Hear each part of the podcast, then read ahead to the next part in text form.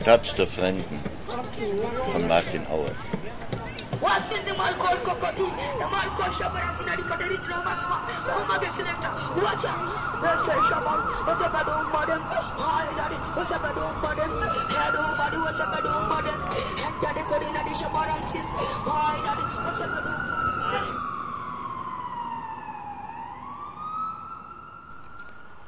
Der erste Bekannte, den ich am nächsten Morgen im Mahaba Village antreffe, ist Mr. Kamau, der mit seinem Panger das Buschwerk neben der Dorfstraße niedersäbelt. Ein paar junge Burschen, die ich nicht kenne, helfen ihm dabei.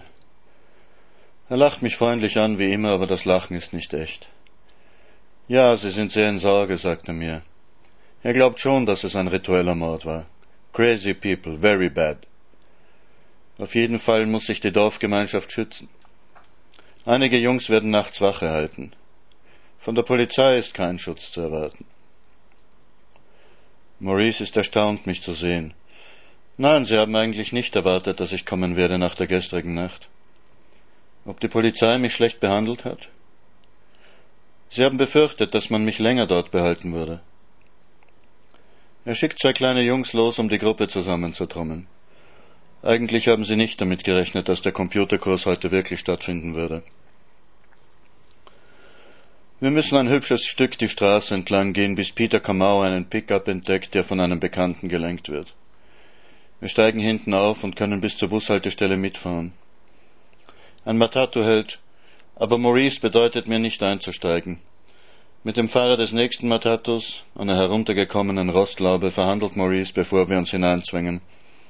Er hat einen Rabatt für uns als Gruppe ausgehandelt. An Tom Boyer Street müssen wir aussteigen und durch das ganze Zentrum laufen, bis wir an der Kenyatta Avenue den Bus nehmen können, der den Gong Road hinausführt. An der Straße vor dem städtischen Spital gibt es einen großen Markt, Textilien, Obst und Gemüse und etwas abseits eine Ecke für Funeral Services. Auf einem Parkplatz warten zwei Dutzend Leichenwagen auf Kundschaft. Im Schatten eines Baums ein Friseurladen. An einem Nagel im Baum hängt der Spiegel, darunter ein Schild, auf das sechs Köpfe mit verschiedenen Frisuren gemalt sind, jede Frisur mit einer Nummer versehen. Weiter draußen weidet ein Mann eine Herde Truthühner am Straßenrand. Der Torwächter des Compounds, in dem sich das Clean-Büro befindet, gibt uns den Schlüssel. Nein, es ist niemand da. Im Büro gibt es drei PCs. Ich schalte alle ein, auch die Dinger, die man hier hat, um empfindliche Geräte vor plötzlichen Überspannungen zu schützen. Stromausfall gehört in Nairobi zum Alltag, und wenn der Strom wiederkommt, haut er die Sicherungen durch. Ich finde auch die private Telefonnummer von Michelle, die mir wieder die Nummer gibt von dem Menschen, der mir die Passwörter geben kann. Das alles dauert nicht länger als eine halbe Stunde. Dann sind wir online. Und ich kann den sieben Jungs und drei Mädels den ersten Eindruck vom World Wide Web geben. Alta Vista findet 900.000 Seiten über Kenia. Österreich hat nur ein Viertel der Einwohner von Kenia. Über Austria gibt es drei Millionen Seiten und noch einmal eineinhalb Millionen mit Österreich ohne Austria. USA ist auf 18 Millionen Seiten enthalten. Was schließt du daraus? fragt Maurice. Ich zucke die Schultern. Was soll man daraus schließen? Es hat wohl mit dem Interesse zu tun, das die Welt an dem Land nimmt, aber auch mit den unterschiedlichen Möglichkeiten zum Internetzugang. China kommt auf fünfeinhalb Millionen Seiten vor. Kenya Safari, Animaux Sauvages, Voyage en Afrique, National Museums of Kenya, Huss Consult, Real Estate and Property Development. Welcome to the Central Bank of Kenya. Jumbo Kenya, Safari in Kenya and East Africa und so weiter. Fotos von Elefanten, Nashörnern, jagenden Geparden, fickenden Pavianen, tanzenden Samburu-Kriegern. 450 Dollar zusätzlich für einen Nachmittagsflug im Heißluftballon. Ein Apartment am Riverside Drive kostet möbliert 3000 Dollar im Monat. Auf einem Virtual Reality Panoramabildchen können wir vom Schlafzimmer zum Klo marschieren. Henry macht einen Witz auf Kikuyu, über den die Burschen brüllen und die Mädchen kichern. Geben wir Kenia und Economy ein. Kenia wird von der Weltbank als 17. ärmstes Land der Welt eingestuft. Jahreseinkommen pro Kopf 250 Dollar. 68 Cent am Tag. Nun ja, in Ruanda verdient man nur 22 Cent. Ein Drittel des Bruttonationalprodukts kommt aus der Landwirtschaft. Exportiert werden Tee, Kaffee, Gartenbauprodukte, Häute und Leder, Pyretrum, Ananas und Bier. Was wird sonst noch hergestellt? Erdölprodukte, Textilien, Tabak. Na gut, das haut niemand vom Hocker. Ich ersuche Princess, sich ans Keyboard zu setzen und Karuro Forest einzugeben. 600 Seiten finden sich da. Es sind freilich auch Seiten über den Muthaiga Golf Club darunter, der auch einmal zum Karura Forest gehört hat. Einige internationale Umweltorganisationen berichten über die Landgrabbing-Affäre und über die Kämpfe. Am Tag, nachdem er befohlen hatte, die protestierenden Studenten, die im Karura Forest Bäume pflanzen wollten, zusammenzuprügeln, hat der Präsident auf dem UNO-Gelände zum Gedenken an die Opfer des Bombenanschlags auf die US-Botschaft einen Baum gepflanzt. Es finden sich auch ein paar Berichte über die Gründerin der Green Belt Bewegung, die den Protest angeführt hat, Professor Wangari Maathai. Aber im Grunde erfahren wir auch hier nichts, was wir nicht schon wissen. Was habt ihr geglaubt, sagt Peter Wanjohi. Bloß weil es das Internet ist, werden wir hier jetzt die Namen und Adressen von allen finden, die sich illegal ein Stück Land unter den Nagel gerissen haben? Auch die Namen und Adressen sind bekannt, sagt Maurice, und sie werden trotzdem nicht bestraft. Können wir einmal was anderes nachschauen? Was denn, frage ich. Na, Sport zum Beispiel. Wrestling. Eine Weile schauen wir uns auf winzigen Videoclips an, wie C.W. Anderson einen Stuhl auf Tommy Dreamers Kopf zertrümmert und wie Kid Cash von Rhino mit einem Powerbomb geplättet wird. Dreimal, viermal, fünfmal lässt Henry den Killer Spike über den anrennenden Rhino hüpfen und Rhino mit dem Kopf in einer Tischplatte landen. Glaubst du, dass die Kämpfe echt sind? fragt Maurice mich. Nach einer Weile reicht es den Mädchen. Teresia gibt Slum in die Suchmaschine ein. Wir erfahren, dass es Slum Dwellers International gibt. Schaut euch das an, sagt Princess. In Bombay haben die Frauen in den Slums Spargruppen. Wie viel ist eine Rupie? Wir suchen einen Währungsumrechner. Eine Rupie ist 1,6 Kenia-Schilling, 2 Euro Cent. Sie sammeln das Wechselgeld ein, das beim Einkauf zurückbleibt. Immer zehn Frauen legen zusammen. Wenn Sie 200 Rupees beisammen haben, können Sie schon Notfallkredite geben für Medizin oder für das Busticket, wenn einer Arbeit sucht.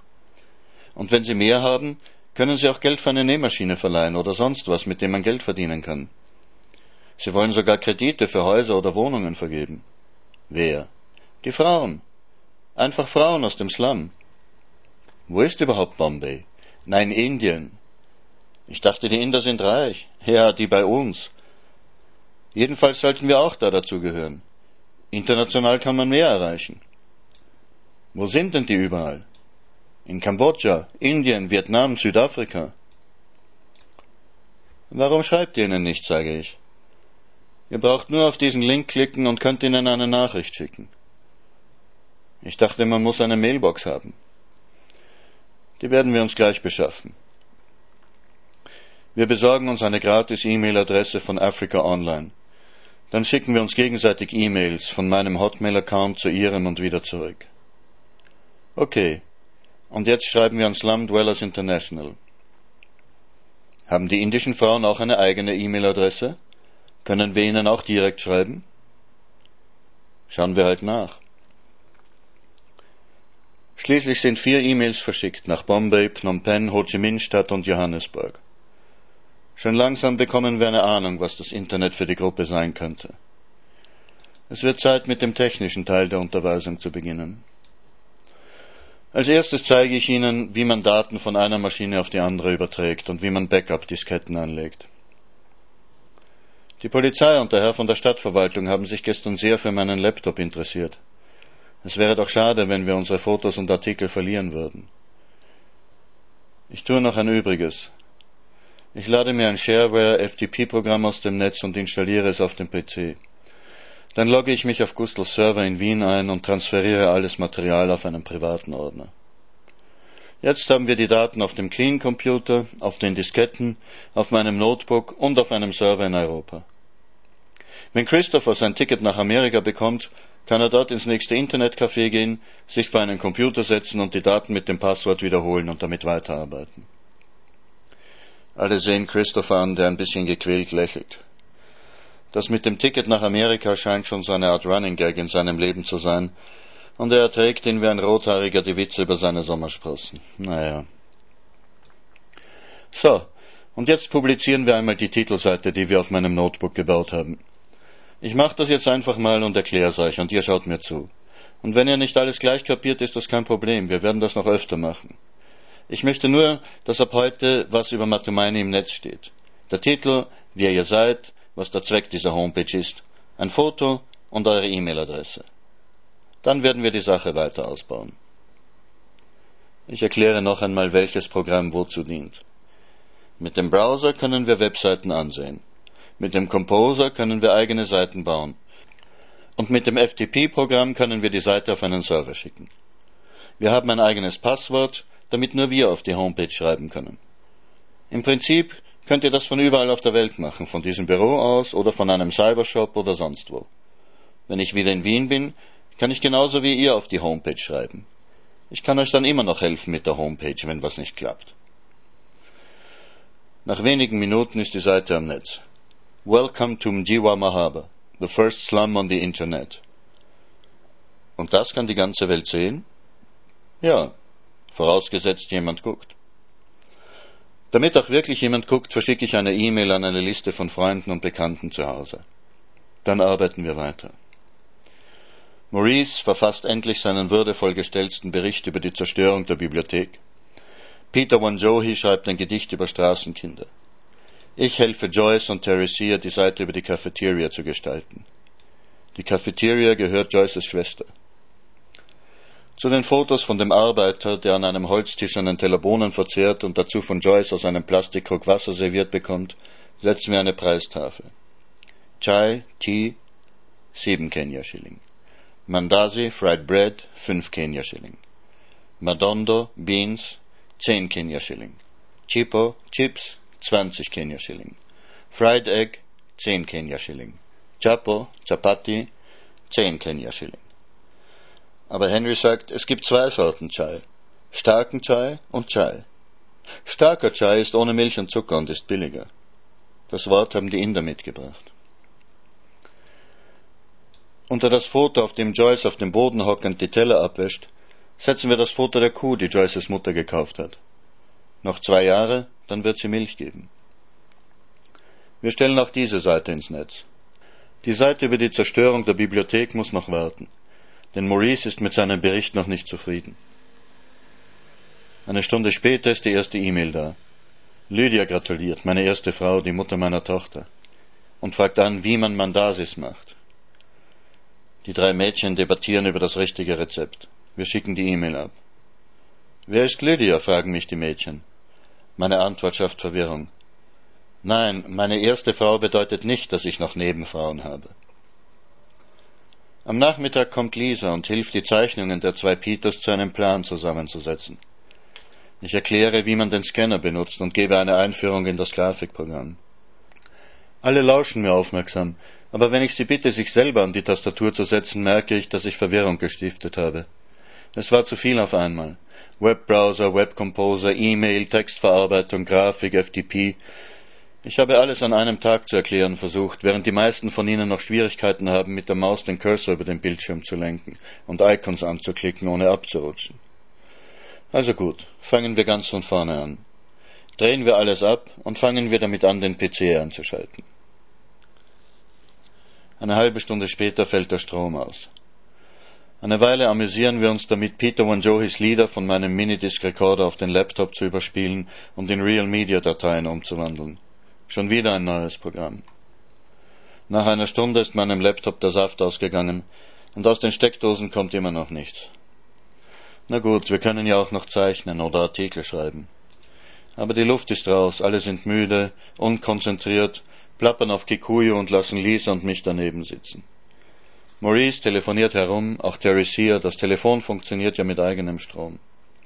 Schließlich gebe ich auf. Lassen wir es gut sein für heute. Nächsten Samstag treffen wir uns wieder hier. Und zwischendurch komme ich einmal nach Mahaba Village. Also, macht's gut. Auf der Straße draußen kommt mir noch eine Idee. Wartet mal. Es wäre gut, wenn ihr bis zum nächsten Mal ein paar Bilder machen könntet. Ihr könnt die Kamera mitnehmen und sie mir wiedergeben, wenn wir uns treffen. Habt ihr eine Gelegenheit, sie zwischendurch aufzuladen? Ich mache zweimal die Woche in einem Haus sauber, sagt Teresia. Da könnte ich sie anstecken. Ich erkläre Ihnen nochmal die Funktionen. An den Gong Road sehen Sie, dass gerade ein Bus daherkommt und rennen los. Lisa und ich suchen uns ein Taxi. Die Kamera hat mich das Honorar für zwei Lesungen gekostet. Für die Kids hier ist sie zwei Jahreslöhne wert. Was machst du, wenn du sie nicht wiederkriegst? fragt Lisa. Dann ist das Projekt gestorben. Und dein Glaube an die Menschheit? Es sind junge Leute. Und? Ich bin Dichter, ich kann mir tausend Geschichten ausdenken. Vielleicht sind sie erschüttert von diesem Vertrauensbeweis und leisten jetzt im Bus einen feierlichen Schwur, ab nun nur mehr der Menschheit zu dienen. Vielleicht versucht jeder, die Kamera zu stehlen und keinem gelingt's, weil die anderen sie auch stehlen wollen. Vielleicht kalkulieren Sie ganz sachlich, wie viel Ihnen ein Computerkurs einbringt und wie viel eine gestohlene Kamera. Also wenn du sie wiederkriegst, beweist das gar nichts? Ich zucke die Achseln. Und wenn du sie nicht wiederkriegst? Dann beweist das auch nichts. Dann war es vielleicht ein schwarzes Schaf in der Gruppe oder ein Außenstehender, oder sie haben sie nur verschlammt, oder eine schreckliche Notlage hat sie gezwungen, oder sie sind eben ein Haufen verkommener Subjekte. Wozu dann überhaupt das Experiment? Aber was, die Kamera kommt zurück. Wir brauchen einfach mehr Fotos und ich kann nicht immer dabei stehen. Für alles, was irgendwer tut, gibt es immer mindestens drei Motive. Und davon ist höchstens eines edel oder auch nur rational. Montagvormittag. Eine stattliche deutsche Professorin holt mich ab. Zur Kenyatta University ist es nicht weit. Sie liegt vielleicht 20 Kilometer außerhalb von Nairobi. Nur sind die Straßen gesperrt, wie sich zeigt. Wahrscheinlich fährt der Präsident irgendwo hin. Frau Dr. Horn stellt das Radio an.